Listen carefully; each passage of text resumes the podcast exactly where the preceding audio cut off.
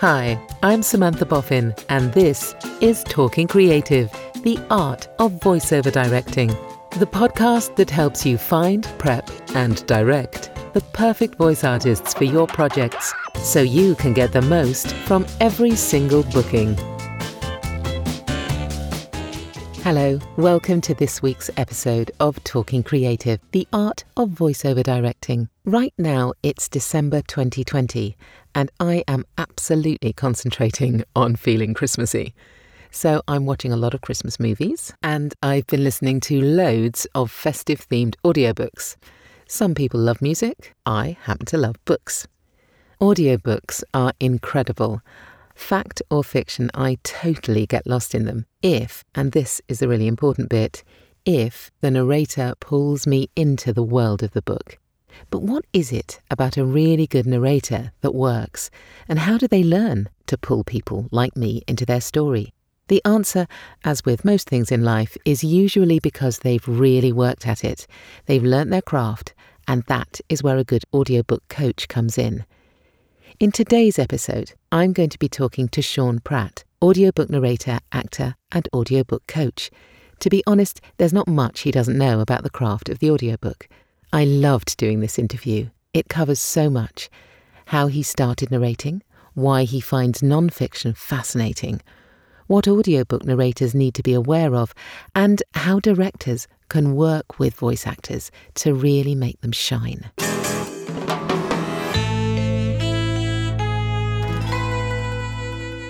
Today, I'm talking to multi award winning narrator and coach Sean Pratt, who has voiced over a thousand audiobooks for companies including Penguin, Blackstone, Tantor, and HarperCollins, in the hopes that when you're casting a narrator for your next project, you really listen to what they bring to the party.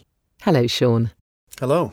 Can you tell me a little bit about your background and why you became an audiobook narrator? Uh, let's see the E Hollywood Entertainment biography. Uh, grow, born and raised in Oklahoma City, Oklahoma. Uh, my parents were uh, Okies from way back. Dust Bowl Okies is what they call them, and they came back at the in the turn of the last century. Uh, my father's family is from Scotland and also Cherokee Indian, which you can obviously see by looking at me. and then my mother's family is Irish and English, and um, but I started acting in the theater at school and in the city when I was around ten years old and got the bug and knew I wanted to be, I always knew I was going to be an actor. And uh, so I went to college, uh, the College of Santa Fe in New Mexico, to get my BFA, uh, my Bachelor of Fine Arts in Acting. And by the time I graduated, oh, and I was at BADA, uh, the British American Drama Academy, for a semester in okay. 1987 in London. That was a really wonderful experience and um, had wonderful teachers there. By the way, Diana Quick was one of my drama teachers. No, uh, really. Hutchins wow. For comedy, um, Ben Benison from the RSC Gosh. for movement, and um, Michael Billington from the Guardian was our, our drama critic. Yeah, I had a really we had a really wonderful uh, you know faculty uh, for that semester. Um, but uh, by the time I graduated, all I wanted to do was classical theater. That was it. I didn't really want to do movies, although I have done did movies right out of school, but I just wanted to do classics. And so I kicked around the Southwest for a couple of years, doing Shakespeare in the Park, and like I said, doing westerns because I had very long hair and I knew how to ride a horse and shoot a gun and wear a cowboy hat and. Uh, on stage? You, uh, no, no, in, in movies. In I was going to say. yeah, no, no. I was in a number. I was in. Um, there was an Italian television series for a comic book character. I think his name was called Lucky Luke was the name of the character. Anyway, I was in a number of episodes and, you know, I had one line, you know, they're here, watch out.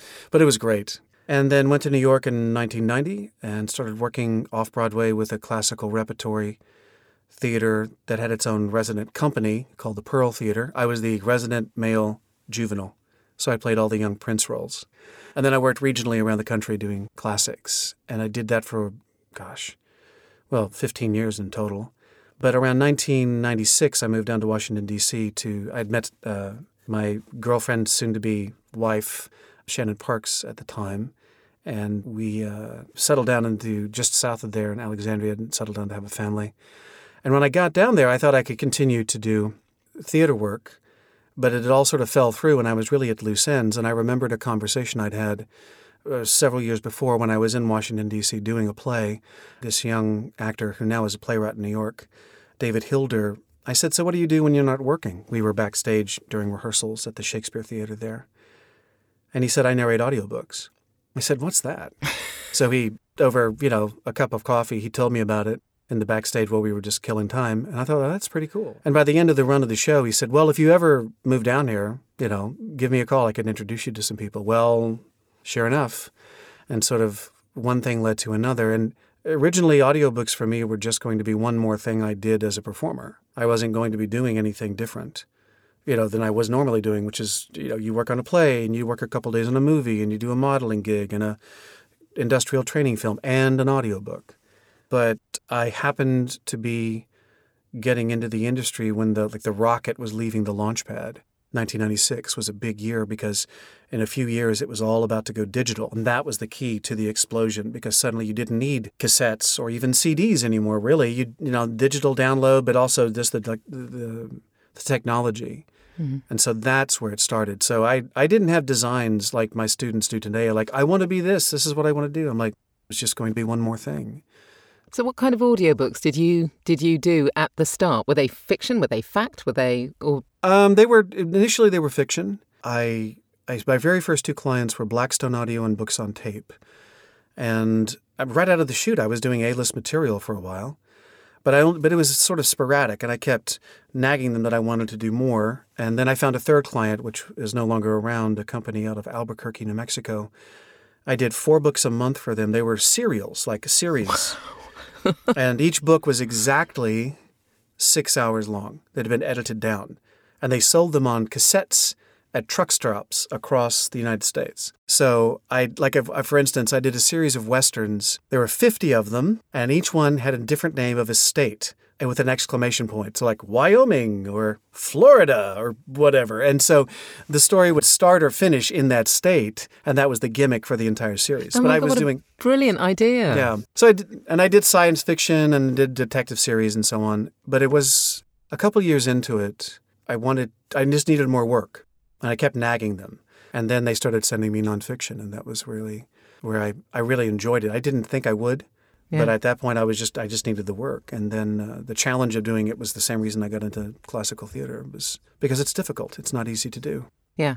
Yeah, yeah. No, absolutely. So, who did you learn your craft from? I didn't have a coach. I just learned on the job. I, I, you know, I listened to a ton of audiobooks. I listened to my peers and my colleagues in the DC area. There's a lot of narrators from that area. Kate Reading, Michael Kramer, Grover Gardner. Gosh, there's a ton. And of course, it was because there was the School for the Blind is based there and the Library of Congress. A lot of those people would also narrate for the Library of Congress as an archival thing. Those those recordings are never released. They're yeah. kept in the the bomb-proof shelter out in Tennessee uh, for future generations. But there's a lot of narrators, and it's a huge theater town. It's the second largest theater market in the country. Wow! And um, so I listened and I learned. I learned on the job. I'm sort of an, I guess you could say I'm an autodidact in that way. So you're, because you you are a coach now. Not only are you a, a narrator, mm. you're a coach. And in fact, I, I did a um, I did do a weekend workshop with you a couple of years ago with you and Johnny Heller. Yes. And you were, as you just said, concentrating. You were doing the non-fiction part of that. That was the part that you were teaching. And you were saying that you were you warmed to non-fiction more than you did to fiction. Is that fair or? Yeah, well, I, it, it was it came at the right time. I'd been narrating pretty steadily. I started in '96, so around 2000, I'd been doing it for about three and a half, four years, mainly fiction, a lot of fiction. And what was happening for me was, with the ma- I wasn't on the major publishers' radar list in a way because uh, very soon afterwards, um, Books on Tape was purchased by Random House Audio, and they just dropped almost all of their out of town narrators, and I was one of those that got dropped. So suddenly I went from three clients to two. And so I was on the scramble to find new material to keep me going because I really liked the, you know, by that time, uh, you know, we'd started a family and I wanted to be able to stay home with the kids and, yeah. and still, you know, go work on movies when I wanted to. And we wanted to buy a house and those things were big drivers. And working at home, as you know, makes a big difference. Yeah, yeah. And so the, the nonfiction, what I liked about it, like I said, was its difficulty and, and at first I was, and then I listened to a lot of nonfiction, and most of it I didn't like what I was listening to. So it was the same, you know, it's that thing about it's when, when you see really bad Shakespeare performed, you're like, oh my God. oh, that's awful. And then you. How did you, he ever catch on? Yeah, I know, exactly. but you, you know, you're, you're trying, but when you have to confront it as an actor, you realize just how difficult it is to perform. Yeah. And, and so I thought, I like this more. And like I said, this, the, the other thing about the fiction was I was getting a little tired with my, what I call my gallery of funny voices. Mm. You run out of voices that are interesting and you're doing lots of, you know, just, it's, it can get repetitive because by the time 2000 had rolled around, I probably had already recorded 200 books, maybe. Wow. Okay. You know, and easily. And I've always said that I, I would rather listen to an audio book or read a book, actually, about how they built the pyramids than about zombies or mummies chasing people around the pyramids. So you, you would have thought, if you're approaching fiction and nonfiction, you would have thought that fiction was more complex, more difficult to do. Well, what I tell my students about is that Every time you purchase a product or service, you come up with a little yardstick for yourself to decide whether that thing was worth your time and money. So, like, you know, did my new glasses have the correct prescription in them? Did did the new uh, car I bought does it drive and have all the bells and whistles I paid for? And out of that, you decide that was worth my time and money. And so, for me, when I listen to an audiobook, the yardstick I use is pretty simple. Was the audiobook listening experience entertaining? Now, your definition of entertaining and mine can be different, but I think when we listen to an audiobook, we just want to sit back and have the narrator take us on that journey. So, when you look at th- from that perspective, a piece of written fiction to achieve that goal is pretty straightforward because a piece of written fiction is also designed to be entertaining. And the author uses all these storytelling tools that then I get to use as the narrator in my performance the plot and the characters and the and the character voices and the dialogue and all that. It's like a big bag of storytelling tools.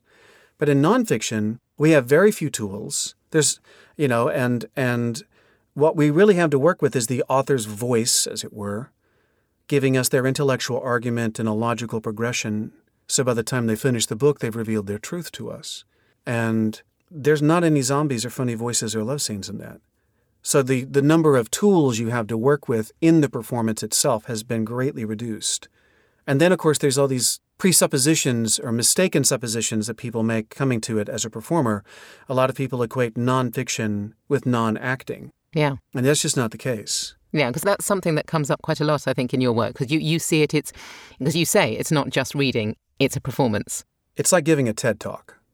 I don't, in my mind, I don't literally become the author as a character because I'm not trying to mimic their speech in any way. I use the author as an archetype.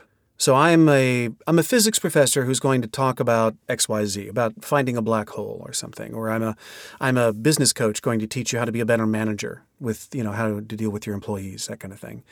And then you give yourself a realistic setting, someplace that you can picture yourself in, a conference room or a theater or I don't know what and then you have an audience. And I always teach my, what I do and what I teach my students is that when we narrate nonfiction, it's always to an audience of people, not one oh, person. Oh, because that's quite different then from a lot of yes. um, narration. Yeah, and it, yeah, commercial Often VO. Yeah. yeah. commercial VO. They teach you to, to read to one person, and the, it's something that I just brought with me. I know as a theater performer, it's much easier for me to maintain my sense of drive and enthusiasm in the performance when it's a full house of people who are very interested in the you know watching me perform as opposed to just one person that just sort of feels too intimate to me and is that different if you do fiction if you do fiction do you imagine one listener or is it the same for you both either way you know, it's interesting. Uh, it depends on the piece. Sometimes it feels like one person. Sometimes it feels like I'm doing a show and tell kind of a thing to a group of people. Sometimes it feels like I am the movie am all the pieces of the movie, you know, happening,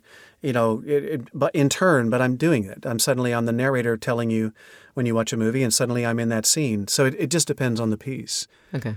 Um, but yeah, so the nonfiction is definitely more difficult to achieve the goal of being entertaining.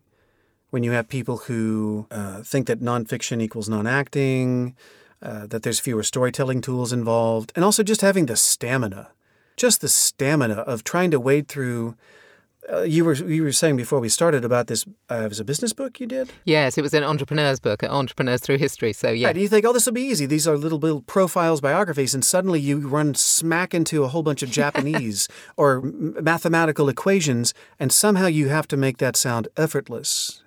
You never forget that the more effortless and carefree the delivery, the smarter you make the author seem to the listener. The more slow and plodding you become, you know, the less clever the author comes off to the listener. And they know it's you speaking, but they can't help but make that unconscious connection between the narration was bad, so I didn't like the book. Yeah. You can see that in those reviews on Audible you get. Yeah, yeah. And actually, you're right. I'm thinking about it. You know, there are often in um, nonfiction books, you mm. get things like, you know, little diagrams that presumably you as a narrator have to work your way around in terms of being able to bring those to life. Right. And it has to sound effortless. You are the voice of the expert. Yeah. You are the expert. And would an expert clunk their way through something like that? No, they would just roll off their tongue. And that's not an easy thing to do you know, when you're having to speak a foreign language or explain mathematical equations or or just the nomenclature of, of a certain profession. And that's always the case in nonfiction. That never goes away. And do you think that because your if your background as an actor did that um, did that bring an extra cachet to to doing nonfiction, or do you think anybody any background? Um, I, yes, it did for me personally. Having you know, having done not not only Shakespeare but Shaw and Sophocles and Marivaux, and you learn dealing with translations and archaic language and and how to make that accessible to a listener uh, or an audience member. Yeah, that takes a lot of technique. And I pulled every bag of, of tricks, you know, out of my bag of tricks. I pulled every single one out to to teach myself how to do this. Um, but for my students, it's more a matter of they need to be good storytellers. I get a lot of emails from people saying, Well, I have a very nice voice. I'm like, Yes, you do. Are you a good storyteller, though? Or I get the inverse of that, which is, Well, I've got a really sort of odd voice. Do you think I'm a good. I was like, No, your voice, you said, Yeah, if you have a very particular voice, it can narrow the field of material you can narrate. Like if you have a very strong regional accent from somewhere. Or let's say I had a student, this woman in her 50s, I guess, she had a really heavy kind of smoker's gravelly voice and that limited the kind of genres she could work in. But uh, ultimately, though, we all have limitations as narrators because not every voice fits every genre.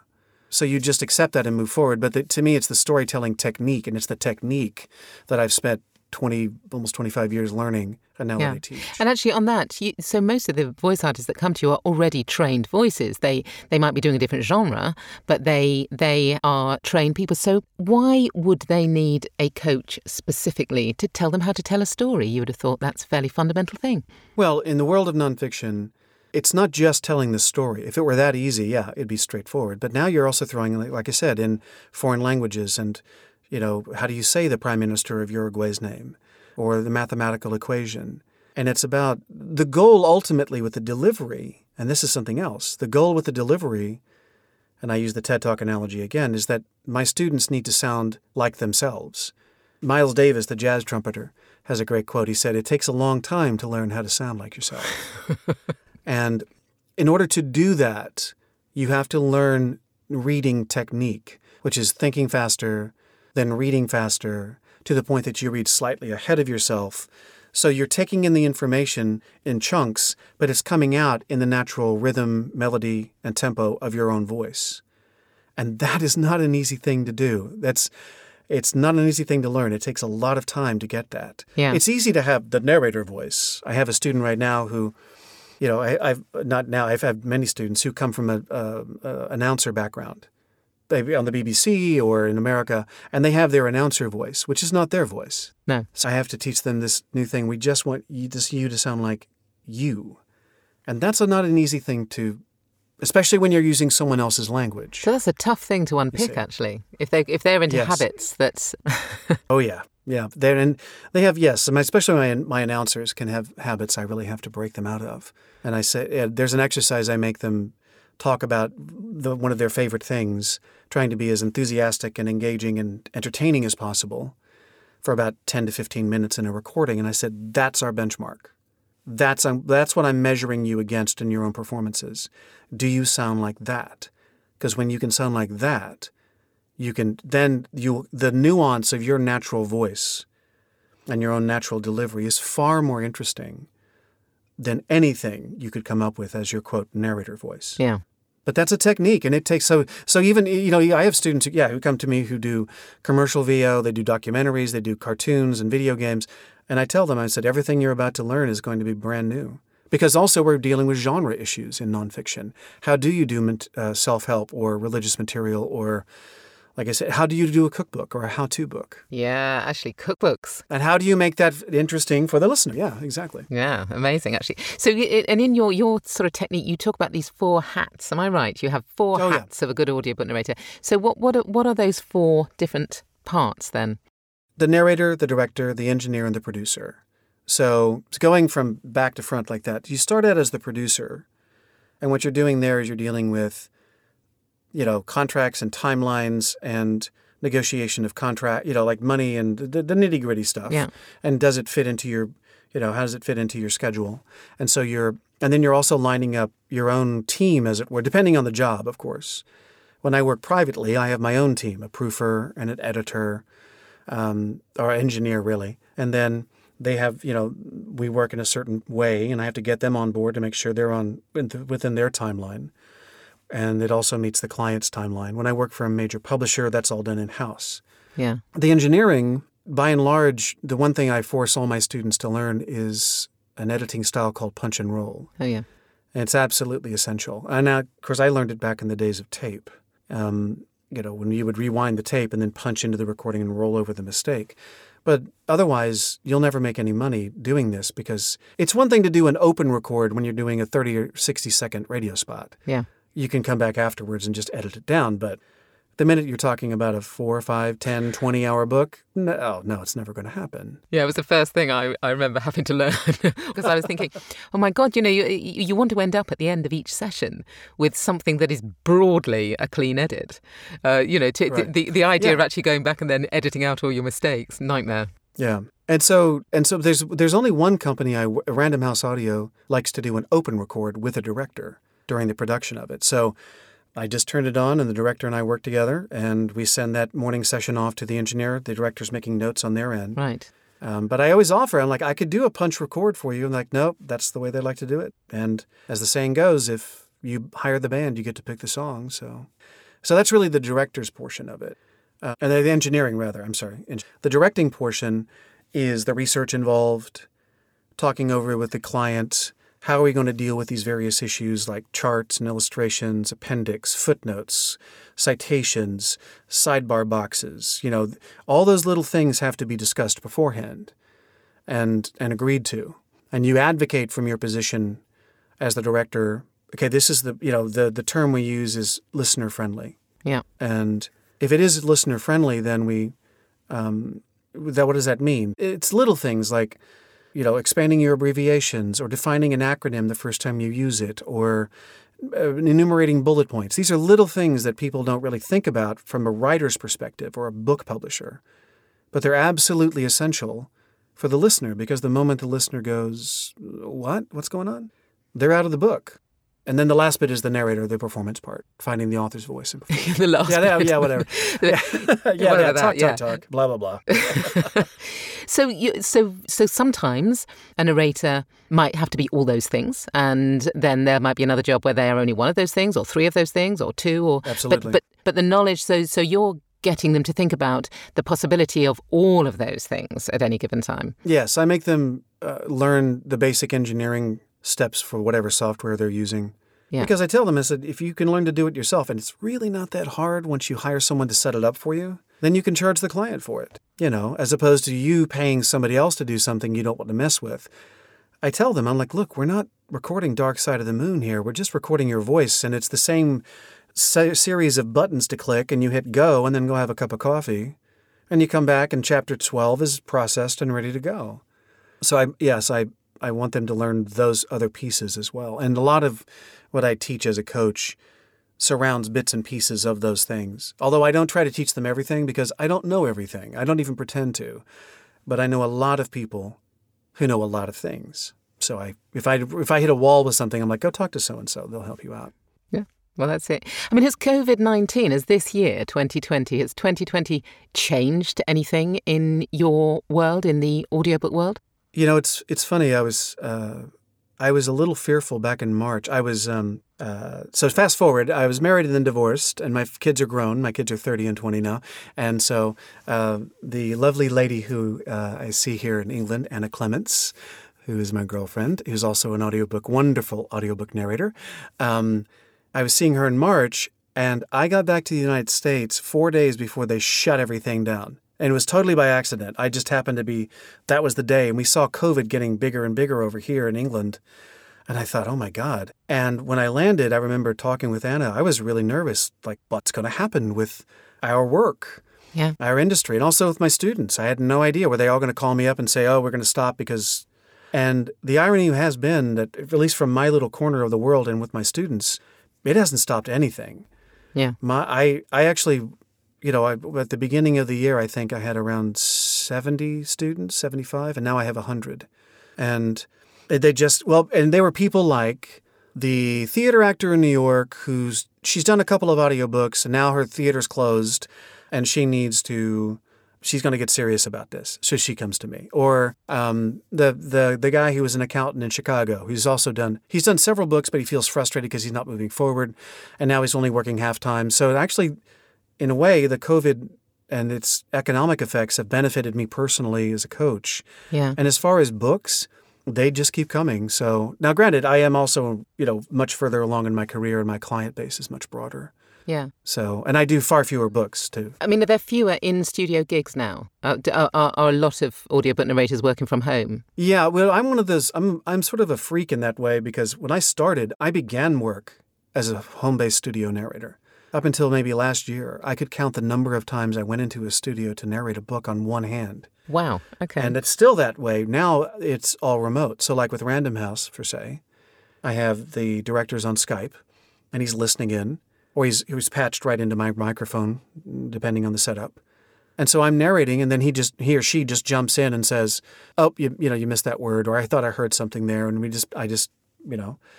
Uh, so once again, if you for a lot of my students, the COVID has allowed them to start working with bigger publishers because those publishers' studios in LA, Chicago, New York have been shut down. They still want to keep their the number of releases going, and so there's only so many actors in that town they work with. So they've been reconnecting with out of town narrators. And also the technology is so much better. I mean, the microphones, the digital what's it's it's so much better than back in the day when I started. The quality. Yeah. And it's actually it's interesting. Do you prefer working with somebody the other end? Do you feel it's more of a performance or does it not worry you either way? At first it really was off-putting. The very first few times I went in, in ah. Washington D.C. because I mean I was used to going back in the day going into a studio to cut, you know, radio commercials and things like that. But to sit for hours with somebody it was just an odd thing because once again I was working at home, so I had my comfy pants on and my little pillow and my cup of tea, and I could take you know I could take breaks. At, you know if I needed to go take a nap, I could. I just work this evening, but you can't Yeah. do that. But um, no, actually, it's it's actually I've learned it's quite freeing now, which I wasn't. I wouldn't have thought so. I have. Um, this la- I just did a book for Random House. Ironically, a book I'd recorded twice before for two other publishers because it's in the public domain. That's amazing. Okay. Yeah. Uh, Grow Rich Through the Power of Your Subconscious Mind by Dr. Joseph Murphy. Written in, I think, like 1940 something. Wow. And um, I did his entire catalog for another client years ago. And then before that, that particular book for a client who's no longer around. But so in that one, you know, uh, yeah, I could just sit there and just focus on the text without thinking about punch and roll or anything else, and knowing that if I screwed up, he was going to catch it. And so I think for that 10 hour book, I had 20 pickups. Yeah, so now it's, amazing, actually. become yeah, it's become freeing. Oh yeah, no, I you- my you know, there's this mistaken metric, and I see it posted all the time on uh, like the Facebook narrator groups when people brag about how few pickups they have, and I'm like, I said that's great. You know, granted it's less work, and I understand that, but that's not a mark of how great you are. That's just, a, I mean, that's one aspect of being a narrator. Let me put it that way.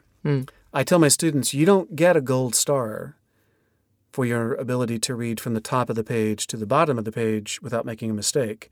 You get a gold star for being entertaining. That's it. And if it takes you 20 takes to get through that paragraph to make it entertaining, then that's what it takes. You know, that's one of those things that, say, working in a, on a movie, or I suppose working on a record, you know, recording something, has in common. You do it until it's right where you want it, and then you just keep moving on. And you also well, and, and this quite this surprised me actually. You also work with um, authors who want to self narrate. I do. So that's interesting. How do, is that a different challenge, a different kind of a challenge? Oh yeah. so yeah, in fact, I've got two authors lined up for I think January. Um, so I, I this I sort of fell into this. I really wasn't looking for it. I, I was getting approached by some smaller audio companies. One in particular, Elephant Audio, out of Boston, Massachusetts. Um, Kenny Papakonstantino, uh, who owns that company, approached me about uh, helping prep some because he did, he was doing a lot of author read material, and he said, "You've got to help me out here because they don't know what they're doing." And I said, "Yeah, I I, I know, I've heard it." Yeah, and and it's it's the the mistaken the mistake that authors make is they think that writing a book and performing the book are the same discipline, and they're not. Not that they couldn't do it. I'm just saying that they are two very different things there are authors that are amazing storytellers and those who aren't. And uh, then you got, you know, there's that combination of ego gets in the way or this is my baby, I've worked on it for X number of months or years and I want it, I want it. And in the end, that's not the most savvy business decision for the audiobook to be released.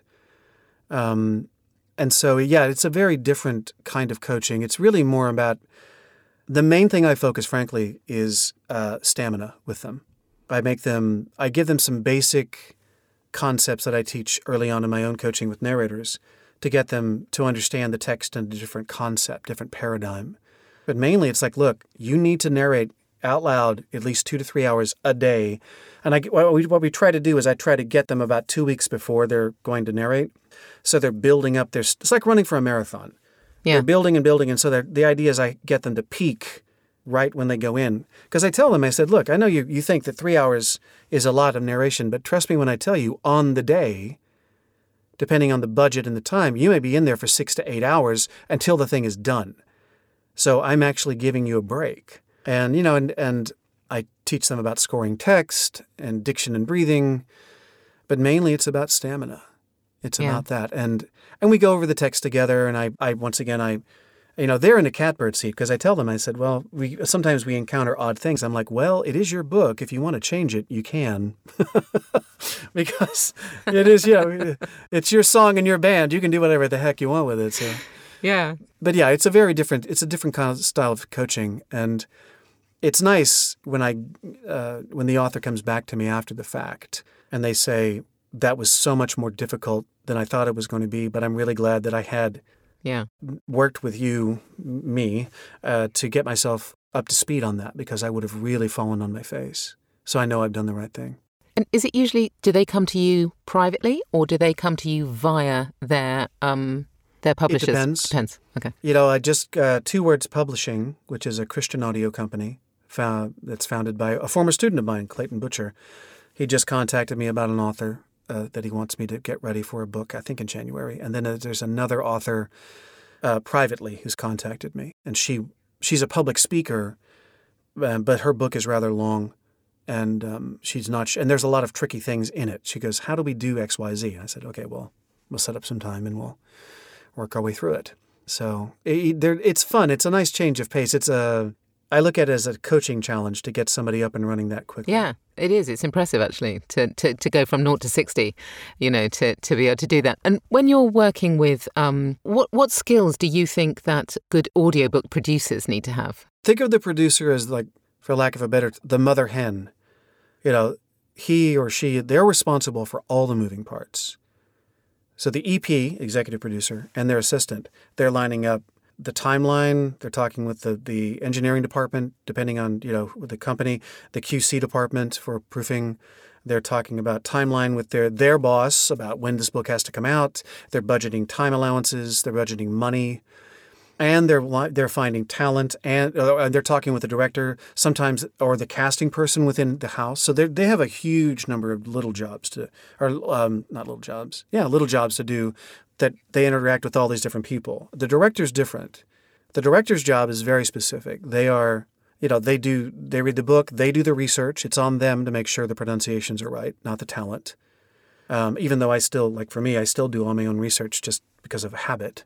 And mainly it's about, I think a good director, well, depending on the client, in other words, if they're going to be directing a narrator who's an actor, it's the ability to speak our nomenclature, our language, you know, to talk to us as an as a like a theater director director does to a theater actor, uh, or if they're dealing with an author, mainly it's babysitting to make sure the authors they don't burn them out after a day or two, you know, to sort of and trying to get some, you know, I've gosh, I have heard so many, so many horror stories over over beers about you know trying to get this a certain author to coax a performance out of them because they didn't prepare at all. They just showed up. So the directors, I, you know, I've been approached a couple times. Do you want to direct? I'm like, oh God, no. I would no, no, no, no, no, no, no, no. I would rather take a beating than direct a, direct anybody. But the background of then a director. So you were saying that actually directors who can speak the same language as you, do they come from theatre backgrounds, some of them, or publishing backgrounds, or does it differ? I th- they come from performance backgrounds, theater, uh, mainly theater, the ones or or film. I say that. Also, it can be an acquired skill, but it is that thing. They have to learn to speak our language. You know, when you say, okay, the subtext there is not coming out, or take the beat here, but the emphasis on this line here.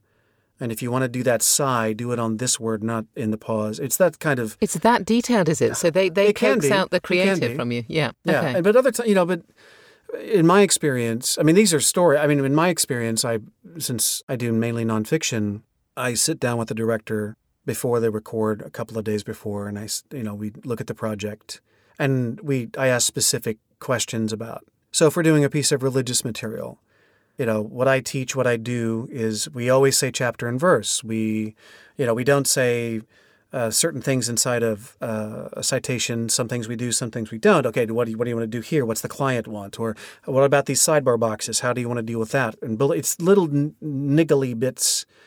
So on the day we don't have to. We've already discussed it, and we're off and running. And then they're checking my audio quality and that I don't screw up. Every so often they'll go, "Yeah, you lost the plot on that one. You lost the thread of that idea because the sentence was really long." Yeah, you know. And so that's what they're for me. That's what they uh, they're really invaluable for they really come through for me. And when when you're looking for new talent, when a director or a producer, in fact, when they're looking for new talent, how do they know that they're getting the right?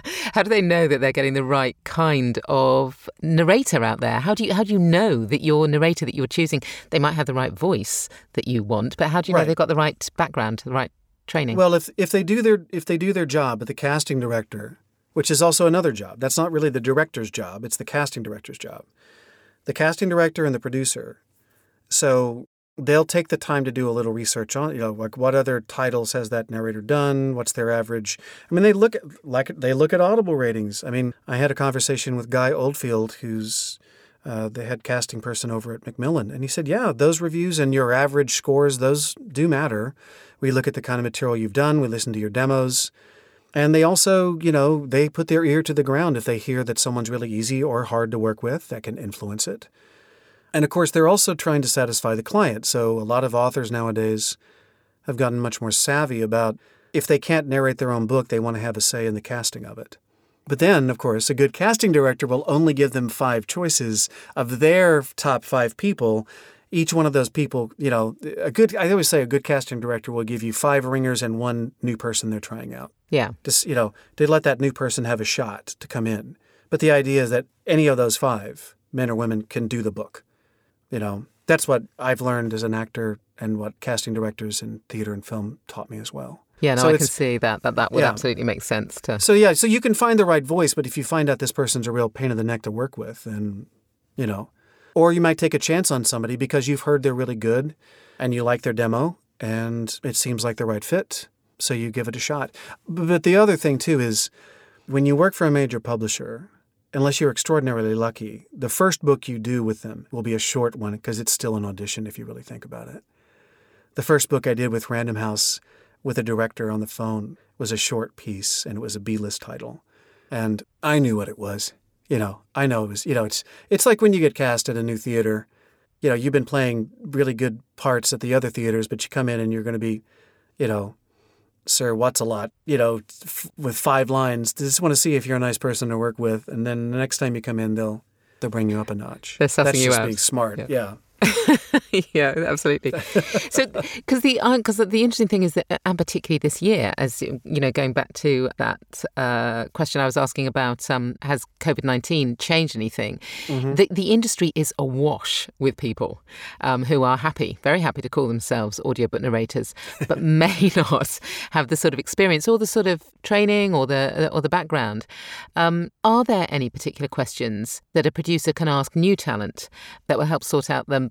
Well, the men from the boys, the fact from the fiction, the the, the right um, people for you? I don't even think they take the time to ask the questions. They just, you know, if you if you live in this, if you swim in this ocean, the fact that somebody's done 20, 30, 40, 50 books, that tells you immediately that they know what it's like to be in the booth behind the mic. Um, if it's a, you know, and you know that even though they might be a really well-known theater or film actor, if they've only done one or two books, you're still probably rolling the dice, no matter how famous they might be.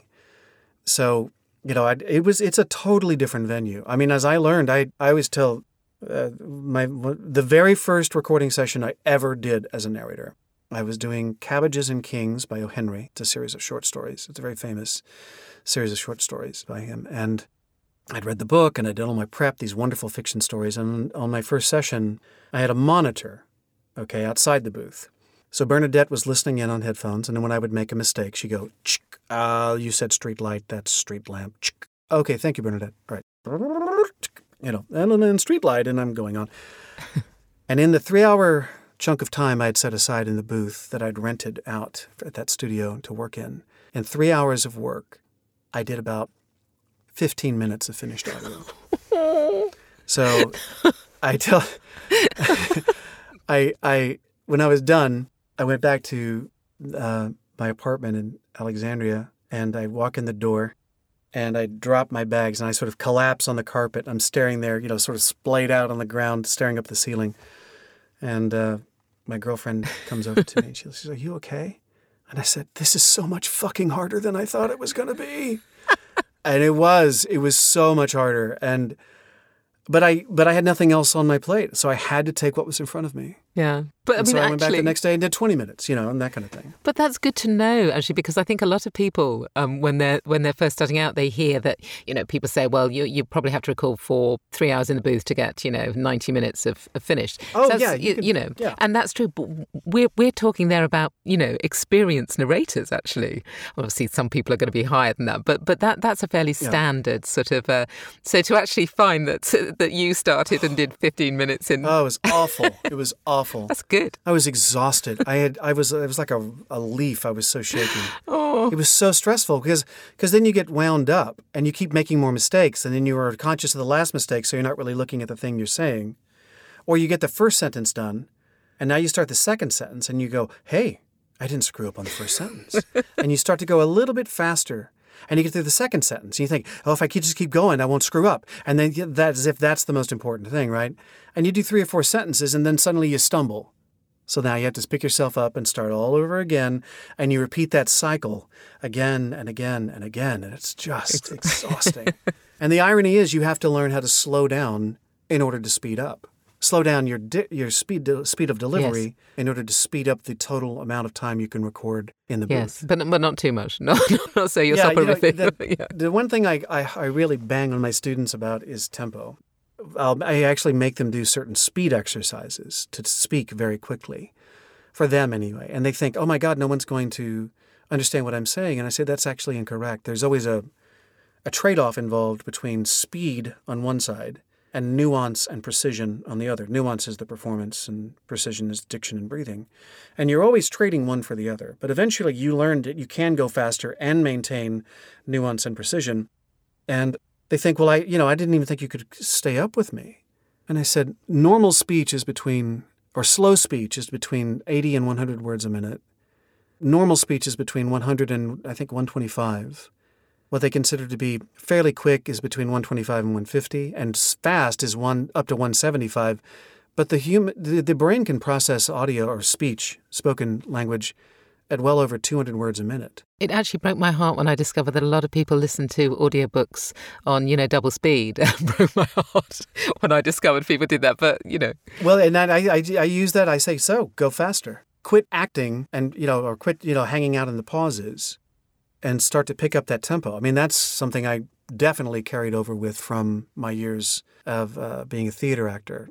At the Pearl, the artistic director, Shep Sobel, he would, every so often, he would, let's say we start a play and the first act was running, say, 20 minutes on a Tuesday. And by the time we get to Sunday, it's running like 25 minutes. And it's not a comedy. It's just running 25 minutes. And so he'd come into the dressing room like, "Hi guys, how you going? Hi, Shep. Yeah, everybody ready for the night show? Yeah, yeah, yeah." And then he'd stop and he'd just sort of stare at his watch for five minutes until one of us like, "Okay, Shep, we got it." He's like, "You put five minutes of silence in my play. Take it out." and you know, at the time, I thought he was being a bit of a jerk, but I've come to appreciate the what tempo can really mean in a performance. That you have to earn that pause and um, so, yeah, I, I tell them, you said, you can't, the moment you start going so fast that I can't understand you is when your diction starts to break down. You just have to learn how to think faster and let it come out at the, no- I mean, think about how fast both of us are talking. Yeah, absolutely. And people will be able to understand that. And yet, if you wrote this thing out and narrated it, people would go at a much slower pace. So, if you had one tip, just one tip to give to an audiobook director in terms of working with narrators, what would your one top tip be? Hmm. Find out what will make them the most comfortable during the recording process. That's my one big tip. Because the minute the narr- minute the talent gets tense, just it can snowball very, very quickly. And then they they just start overanalyzing and they get tense and they can get aggressive or defensive and then it's no longer about the book. It's about this these two egos going back and forth yeah, that it's something as simple as that. That would be my one, you know. In fact, I've had directors. Uh, Paul Ruben is a, a, colleague of mine, and he's directed me on uh, at least one, maybe two books now. And he said, you know, we were talking about that. He said, my job is to make is to facilitate you having the best experience possible, so the book comes off as as well as possible. So that would be my one my one big overarching piece of advice absolutely. And the one, one thing I wanted to ask you, I can see, I can see visually why, but I just want to know the second part of this. Why are you called the Ginger Yoda? so, um, I had been doing lots of audiobook workshops around the country in the 2000s, and then about six years ago, so around 2012, 2014, somewhere in there, I decided I wanted to do this one-on-one coaching, and I had an, uh, an early student of mine, Andrea Emmes, who's now a very well known narrator, does lots of young adult fiction and lit RPG. She was one of my early students. And one day during the course of a lesson, I said something. I gave her a bit of knowledge, and she was blown out of her socks by it. She's like, "My God, you're like you're like a Yoda, but you got red. You're like a ginger Yoda. That's what you are. You're a ginger Yoda." And then word got out, as it were, and then it stuck. And then somehow the notion that when you study with me, you come to my dojo stuck with it as well. So now you come to the Ginger Yoda dojo, and I have in my office is absolutely packed with you know, little figurines of Yoda with red hair and coffee mugs and bobbleheads and all sorts of wonderful gifts my students send me. So, you know, and as we say in show business, if you got it, flaunt it. So it seemed to work. Why not? Let's go with it. Fantastic. Oh, well, look, thank you so much, Sean. Thank you very much for coming on the podcast. Oh, absolutely. And uh, yeah, no, it's really, really interesting, the um, all of the tips that you've been giving, and particularly for both for narrators, but also for directors and producers, people that are trying to make these things happen. Uh, it's, you know, invaluable. Thank you. Oh, you're very welcome.